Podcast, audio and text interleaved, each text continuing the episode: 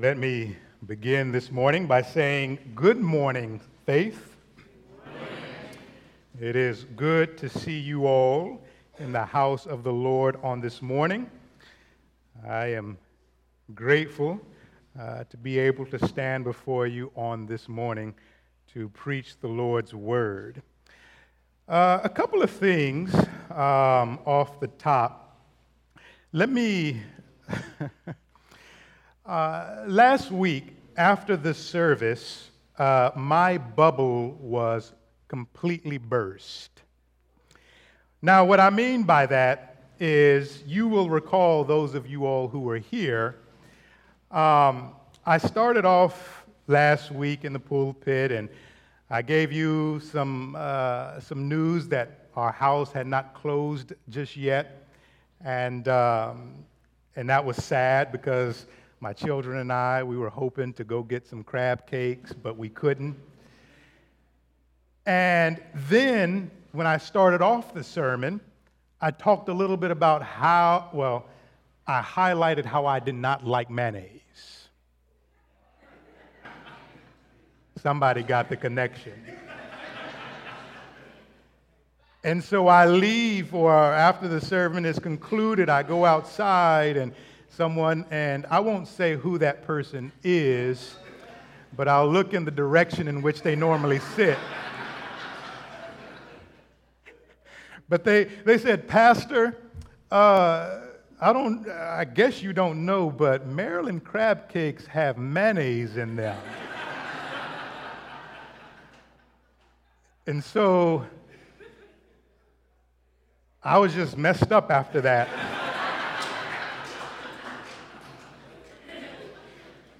And they tried to make it easy on me. They're like, well, it's cooked so it's not the creamy stuff, but I left with a dilemma. For one, I was thinking, Lord, I just messed up the sermon. I should have prepared better because if I did, I would have known. Uh, then I'm like, what are we going to do about the crab cakes? The house has been closed upon. Thank you. Thank you so much for persevering with my family and I uh, as we were trying to sell our home in New Orleans. Uh, we closed on Monday, so that burden is no longer hanging over our heads. And yes, Friday we had crab cakes, me included. So thank you, thank you, thank you, thank you to everyone who has been praying. Uh, I especially want to thank the session and the women leaders who sit with the session for persevering with me and also the staff as we prayed consistently together on these things. Thank you, thank you so much. By the way, before we uh, jump into this word, um, I should have done this a week or two ago, but I wanted to thank all of the ministry fair folks who put together their uh, tables and uh, got all that information together to present to the people. I want to thank you all for the work that you did. Thank you, thank you, thank you. And I also want to thank those who signed up. Amen? Thank you so much for signing up. And by the way, uh, for some of you all who may not have signed up and you're still contemplating and thinking, uh, know that there is still room and opportunity for you to serve. You can see the connections desk. As a matter of fact, by way of example, I know Plan, specifically the Learning Center, they are in need of a couple more volunteers for Wednesday and Thursday, and uh, they really need these volunteers so that children need not be turned away. So that's one example of ministry still waiting. So please go see the connections desk if you are still pondering and thinking, but be involved. Be involved. Amen? All right, that being said, brothers and sisters, um, we finished First John last week. And today we start a series titled Love in Action. Now, the reason behind that, in John, for example, First John, uh, love was one of the things that John really highlighted. But he took a bird's eye view. In other words, it was very general for the most part. Love God, love your brother or your sister. And we're deciding, or we've decided, those who help me preach from time to time, that we are going to take that love idea and we're going to bring it closer to home. So, what does it look like to love God? What does it look like to love a brother? What does it look like to love an enemy? We're going to work with that uh, over these next few sermons. Uh, it'll be eight sermons altogether. This will lead us into Advent. And then, after Advent is done uh, in January, uh, the sermons will be tailored more toward the vision. So, that's just a little idea of where we're going uh, sermon wise. Amen? With that said, if you're physically able, please rise for the reading of the word. This morning's word comes from Genesis 22. Genesis 22, verses 1 through 18. So I'll read this in your hearing, I'll pray, and then you can take your seat afterwards. Amen? The word of the Lord reads as follows After these things, God tested Abraham, and he said to him, Abraham, and he said, Here I am. He said, Take your son, your only son, Isaac, whom you love, and go to the land of Moriah and offer him there as a burnt offering on one of the mountains of which I shall tell you. So Abraham rose early in the morning and saddled his donkey. And he took two of his young men with him and his son Isaac. And he cut the wood for the burnt offering and arose and went to the place which God had told him. On the third day, Abraham lifted up his eyes and saw the place from afar. Then Abraham said to his young men, Stay here with the donkey. I and the boy will go over there and worship and come again to you. And Abraham took the wood of the burnt offering and laid it on Isaac his son. And he took his hand, uh, he took in his hand the fire and the knife, so that they went both of them together. And Isaac said to his father, Abraham, my father. And he said, Here I am, my son. And Isaac said, uh, Behold, the fire and the wood, but where is the lamb for a burnt offering? Abraham said, God will provide for himself the lamb for a burnt offering, my son. So they went both of them together. When they came to the place of which God had told him, Abraham built the altar there and laid the wood in order and bound Isaac his son and laid him on top of the altar, uh, on the altar on top of the wood. Then Abraham reached out his hand and took the knife to slaughter his son. But the angel of the Lord called to him from heaven and said, Abraham, Abraham. And he said to him, Here I am. He said, Do not lay your hand on the boy or do anything to him, for now I know that you fear God, seeing you have not withheld your son, your only son, from me. And Abraham lifted up his eyes and looked, and behold, behind him was a ram caught in a thicket by his uh, horns. And Abraham went and took the ram and offered it up as a burnt offering instead of his son. So Abraham called the name of that place, The Lord will provide, as it is said to this day, On the mount of the Lord it shall be provided. And the angel of the Lord called to Abraham a second time from heaven and said, By myself I have sworn, declares the Lord, because you have done this and have not withheld your son, your only son I will surely bless you, and I will surely multiply your offspring as the stars of heaven and as the sand that is on the seashore. And your offspring shall possess the gate of his enemies, and in your offspring shall all the nations of the earth be blessed, because you have uh, obeyed my voice. So Abraham returned to his young men, and they arose and went together to Beersheba, and Abraham lived at Beersheba. Father, we thank you so much uh, for this opportunity to look into your word. Father, we pray now that your Holy Spirit will help us to digest this word. Help me to preach your word. And for those who are hearing, I pray indeed that you will help their hearts and their ears to hear what it is you might have to say. Father, we thank you so much for this time, and it's in Jesus' name that we pray. Amen.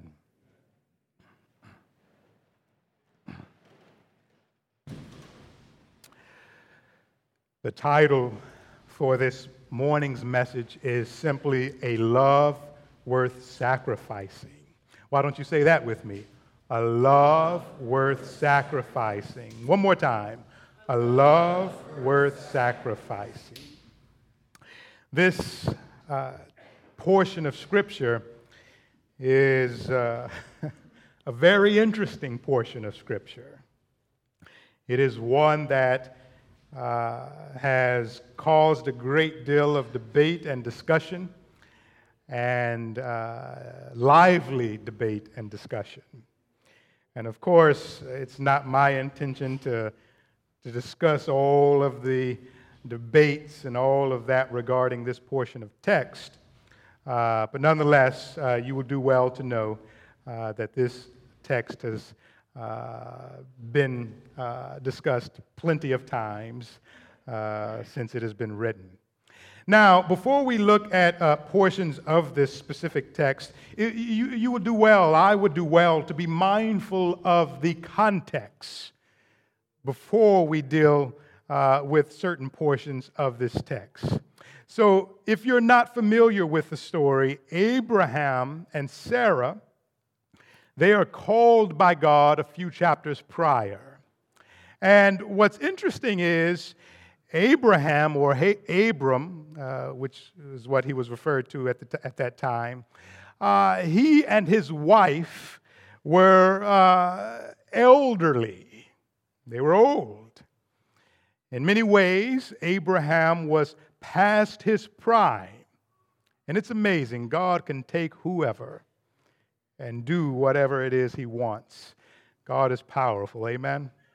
And you see that in Abraham's calling. But nonetheless, Abraham and Sarah, they are, they are elderly folks. Uh, Abraham would have been uh, uh roughly 75 years old in Genesis 12. And Abraham, uh, rather, Sarah, she is roughly 10 years younger than Abraham. And God calls Abraham and he says, in essence, you know, I want you to leave your father's land and I want you to follow me and I'm going to do some marvelous things and I'm going to bless you and all of these wonderful things. And by the way, you and your wife, y'all are going to have a child. Remember, 75, the husband, the wife, roughly 65, somewhere thereabout. He says, I'm going to give you a child. And up until this particular time, the, the, the, closest thing that, that Abram would have had to a son would have been his nephew Lot. But they would eventually part ways. But nonetheless, 75 years old, Abraham is promised a child. And uh, by all indications, of course, Abraham believes. Now, uh, this is not something that I don't think they wouldn't have discussed and been like, well, how is this going to happen? I mean, as a matter of fact, his wife Sarah, uh, she uh, laughed, which would be Isaac's name or the meaning of his name, laughter. Like, how in the world are we going to have children at this stage? But yet, this was one of the promises made to Abraham, 75 years old. Now, what's interesting is it does not happen immediately after. It doesn't happen nine months after the promise, the proclamation. Years begin to go by. Years begin to go by. And, and they concoct a plan, you know, roughly 10, 11 years later. it's like, Lord, you made this promise, and it has yet to come to pass. So, uh, maybe what God meant was that we need to be creative in this. And Sarah is realizing, uh, I'm getting a little older myself, and if it's hard at 60 something, it's going to be even harder at 70 something. And so they concoct a plan, and Sarah, uh, uh, Sarah says, You know, why don't you take my maid servant, my slave girl, Hagar, and have a child with her? And of course they do, and Ishmael is born. So Abraham is roughly 86 now, 86 years old when Ishmael is born. And, and, and, and God comes and he says, You know, that was not what I was talking about. Your wife, Sarah, is going to have a child. And again, this, you know, Sarah's like, this is funny. I, me have a child? And again, you have to, to, to, to appreciate this particular text. You have to understand this is years in the making. God promised Abraham at 75 he's going to have a child. He's 86 now. He concocted a plan. That was not what God was trying to communicate to him. It would not be until Abraham was around 100 years old, Sarah, roughly 90 years old, when Isaac would actually be born. God's promise Age 75, fulfillment 100. God's timing is not always our timing. But you do see the almightiness of God in this, don't you? God can do whatever, whenever, however. That's what sovereignty is all about. So God fulfills this plan. And the chapter previous to this, mind you, God has given Abraham, He's blessed Abraham, the child is finally here. And prior to this episode, there's some issues that arise between Sarah and, and Hagar and Ishmael and Isaac. And, and, and Sarah's like, you know what? Sarah, uh, Hagar and Ishmael, they got to go. And Abraham, this bothers him, this troubles him, and he doesn't want to do it. It takes God showing up and say, Listen to your wife. I'm going to bless the. Someone said, mm.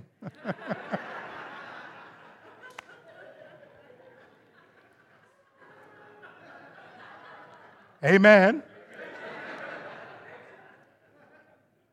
Amen. Unless you're a Job wife, but well, well, well, that's another sermon. No? If you know the story, you know what I'm saying. But let me, let me circle back. Let me circle back. I ain't got that much time, y'all, so y'all stay with me. so, so God says, listen to your wife. I, I'm going to take care of Ishmael. I'm going to take care of Hagar. But the promise uh, that I'm after is going to come through Isaac. And the reality is, most commentators believe, and, and if you look through the rest of scriptures, it, it, was, it, was, it was not helpful for them to be together because there would be conflict that would arise. And you saw uh, seeds of that even prior to Ishmael leaving. So not only did Abraham lose Lot, which was like a son to him, he lost Ishmael. And now we come to chapter 22, and God says, I want you to sacrifice your son. By the way, look at verse number two. And verse number two is what's going to drive my application, which we'll get to here shortly. Verse number two, he says, uh, God says, Take your son, your only son. Ishmael is gone. Isaac whom you what? A couple of people can read. Let me do that again. He said, Take your son, your only son, Isaac, whom you love, and go to the land of Moriah and offer him there as a burnt offering on one of the mountains which I shall tell you. As a side note, this will be the mountain where the temple is built, Solomon's temple. But nonetheless, God made promises to Abraham. And now all of a sudden, it seems as though he's removing key elements of the promise. God, you said my descendants would be many, my offspring would be large, and yet you are removing the little that I have. The two sons that were born to me, you are asking for them to be, to be removed. How in the world is this going to happen? And as the rest of the story goes, and I'm not going to reread everything, he, he obeys. Abraham, the man of faith, he takes his son. And what's so ironic, and, and, and, and this is more of a study note, this is, you know, I, I wonder what is Sarah thinking? Uh, not, it was Sarah, yes. What is Sarah thinking? but that, that, that's just, you, you, you ponder that yourself. But what, uh, you know, Abraham, he obeys. He goes and he gets his son, gathers his people, gather, gathers the wood and all of that. And mind you, Abraham at this point would have, been, would have been walking with the one true living God roughly 30 years or so now. It really depends on how old Isaac was. I am one who believes that he might have been a teenager. There are, again, plenty of commentaries, debates, discussions about how old he would have been. In my opinion, and again, the commentaries that I prefer, uh, I, I take the view that he would have been roughly a teenager, partly because he's carrying wood and doing all of that. But nonetheless, uh, that's, I don't want to get sidetracked. I don't want to argue about that. But he obeys he takes his son, and in essence, he is trusting the God that he's been work, walking with for some time. He's seen his God in action. He knows that his God is, he's trusting that his God is able to do the impossible. Now, my, in my judgment, my, my, and this is not original to me, of course, if I read Hebrews chapter 11 back into this, it says in Hebrews 11 that he was willing to do this because he understood and believed that God could raise Isaac up from the dead.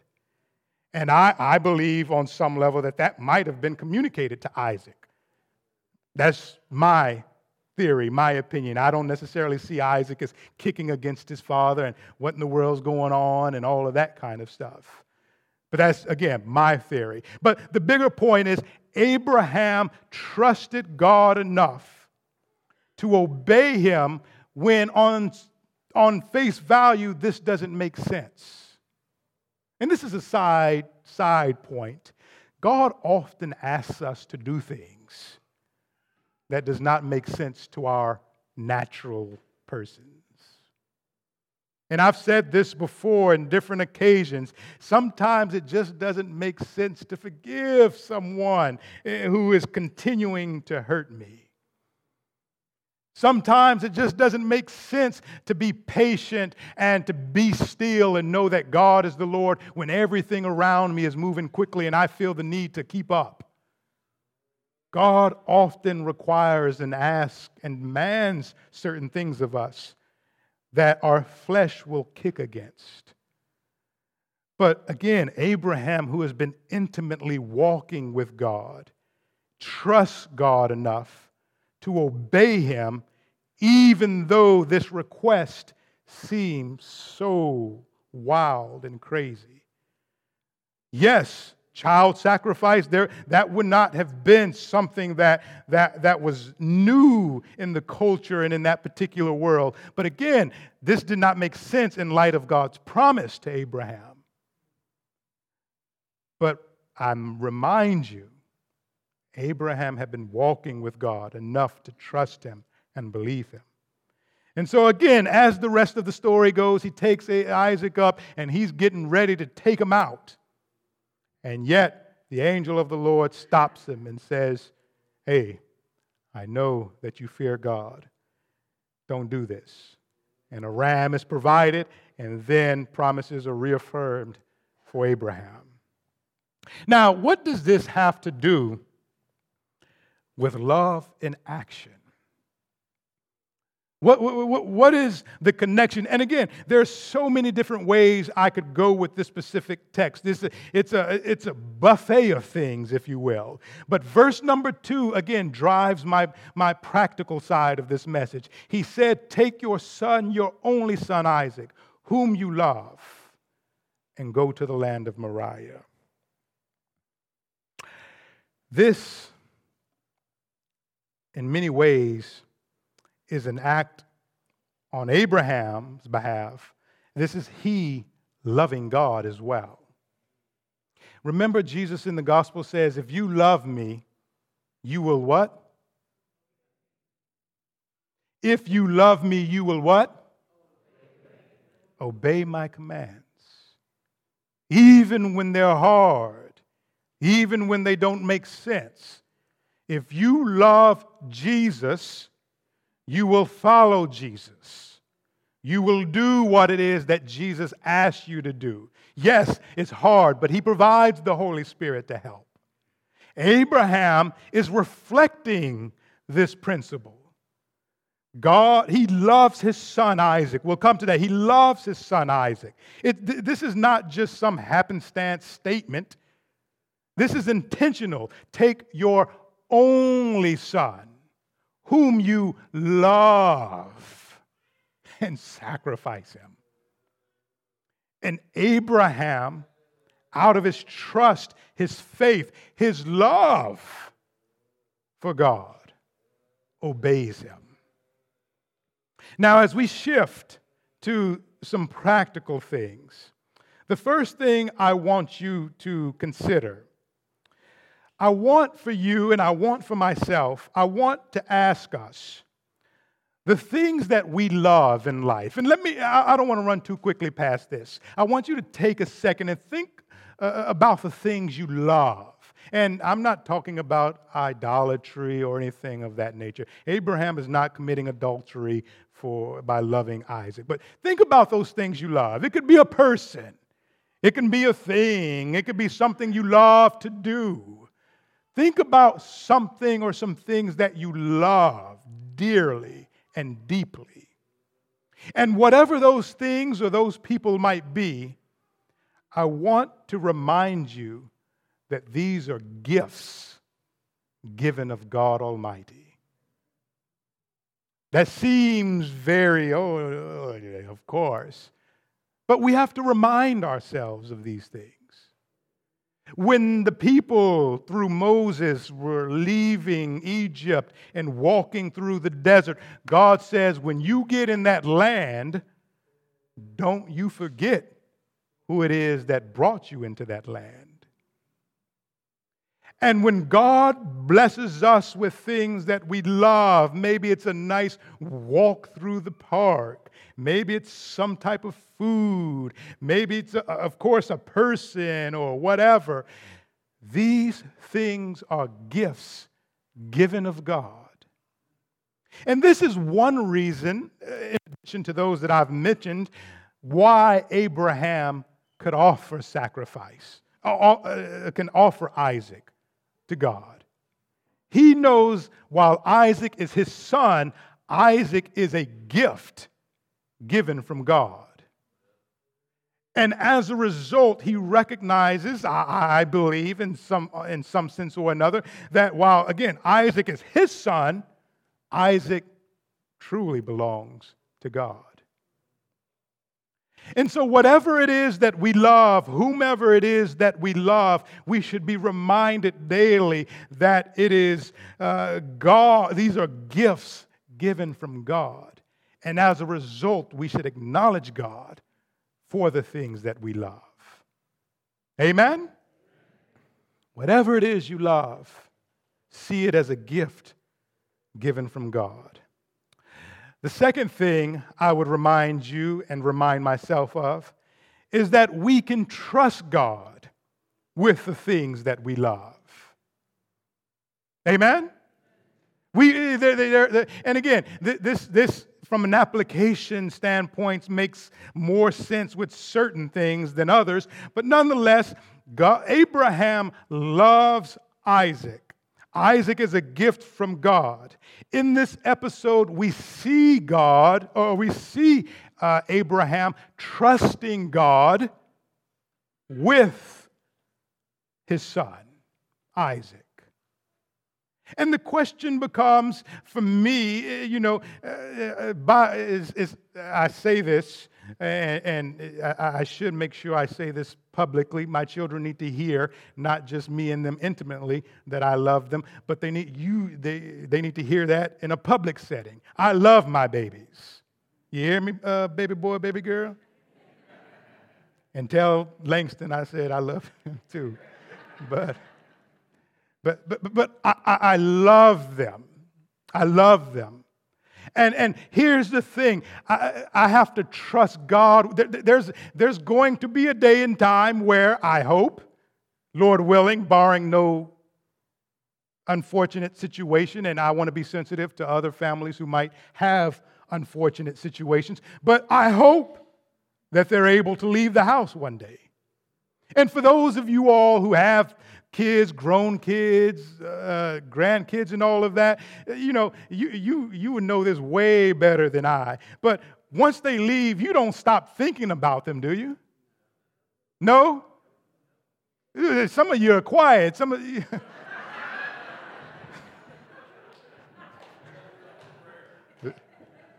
Some of you folks that got kids, y'all are too quiet with that. Help, help me out. Help me out. But, but you, don't, you don't stop thinking about them. They're still your children, regardless of what good or bad they may do. They are your children, whatnot. And, and I would imagine, as, as, as you all being children of God, that you are in a place where you're not simply trusting your parenting skills and how you have raised them, or how competent your children might be, but on some level, I hope that you're trusting God with your children. And, and brothers and sisters, this should be the case for whatever we love. If you love your job, I don't know how many amens that might be. Uh, faith staff, you should say amen on that, I hope. Let me quit playing. Let me quit playing we got to get to the, the, the, bread and the wine. But, but whatever it is, you should be trusting whatever you love. You should trust God with these things. And you trust Him by, by obvi- but not obviously, but you trust Him by committing uh, these things to Him in prayer and so on and so forth. You, you, you, you, you trust Him by not, uh, you, we're, we are anxious. We can be anxious and we can worry about many things. But on some level, uh, when you're trusting God, that anxiety might come down a little bit. That might be a sign of you trusting God. But whatever it is that you love, God, we can trust Him with it. We might not be able to trust others with it. You know, we, we had uh, uh, we had someone uh, before uh, was like, you know, uh, you and you and Stephanie, y'all should go out. They, they, was communicating this to me. Y'all should go out sometime, and and we would be, I would be willing to watch your kids and all of that. So go out, and knowing this person, you know, I'm like, uh, I thank you for. I didn't say this, but you know, in my mind, thank you, but I don't trust you with children, my children. That's in my mind. But I tried to come up with a smooth pastoral way of, without lying, of course. But, but there, there are certain folks that I wouldn't trust with certain things that I love. Don't cast your pearls. Now, that, uh, let me not, that something else too. But you can trust God with your jobs, if you love your jobs. You can trust God with the people you love. You can trust God with whatever it is that you love. And so, brothers and sisters, I would remind us of that. The last thing, and again, this is applicational. The last thing, we should also not only, and this stems from the second point, but we should offer the things we love in the service of God.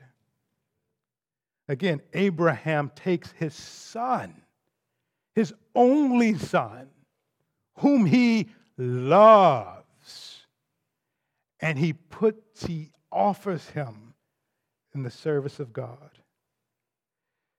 How is it that the things you love, how are these things being utilized for the service of God? How is it if you love your job? And again, I know this is, you have to think through this practically in terms as it relates to your own job, but how is it that God is honored even in your job? I'm not saying you necessarily have to go on your job and, hey, everybody, Jesus is king, and I went and offered or my job before Christ. If you can do that, you can do that. But are you honoring him in how you reflect his image on your job? The resources that you have, are they being utilized and served? Whatever it is that you love, and again, this is more for you to think about, for you to go home and say, how do I apply and think about these things? But whatever it is that we love, how do we put them into the service of the kingdom? Again, Abraham, Abraham saw Isaac, I would venture to say, as a gift from God. Abraham trusts God with his son, whom he loves. Abraham puts his son, whom he loves, into service unto God. And, brothers and sisters, this is what we should be doing with the things that we love. Again, there are plenty of things that I love, and I'm always challenged how is God honored in my love of these things, in my love of these people? How do I honor God with it? And Abraham passed the test. Abraham passed the test and know that God, you know, that, that's the beautiful thing. Whenever we serve God and whenever we do even what He asks us to do, when it doesn't make sense, we always come out the better for it. This is the principle of seek first the kingdom of God, and all the things that you need will be added unto you. That's, that's the principle here. And, and, and, and this is what's happening with Abraham. Abraham passed the test, and God says, You know what? As a result of you passing the test, I'm going to, again, make your descendants great. All the nations are going to be blessed through you. So, all that to say, whenever you do what God asks you to do, no matter how hard or difficult, it'll always turn out well. Whether in this life or the next, it will turn out well. And, brothers and sisters, I conclude with reminding you that God gives us things to enjoy and to love. But remember, we are to love them in light of our love for God. We'll see, no, we'll see a great love in the sacrifice of Christ here shortly. So let me pray, and then we'll transition to the supper. Father, we bless your most holy name. And Lord, as we look at this passage of Scripture and we see great faith, we see uh, a difficult request, uh, we see provision made in light of obedience. Uh, Father, there are so many things that are in this text that are worth chewing upon. But Father, we think about the things that you have given unto us, those things that we love, those things that we hold dearly to. This could be our jobs, family members or friends. This could be certain activities that we enjoy. For one, Lord, we thank you so much for the things that you have given unto us to enjoy. And we pray, Father, that your Spirit would help us to love these things in light of our love for you. And Father, in Abraham's case, you were calling him to get rid of something he loves. And Father, if for some reason that is a request that you have for us, whatever it may be, help us to have faith enough to trust you and to believe you. If it's a job we love, a city we love, uh, an activity that we love, that you are requesting. Help us to be able to follow you in that. But Father, we trust you, we believe you, we thank you. And Father, as we transition even now to the supper and we think further along the lines of sacrifice, help us. We ask it in Jesus' name. Amen.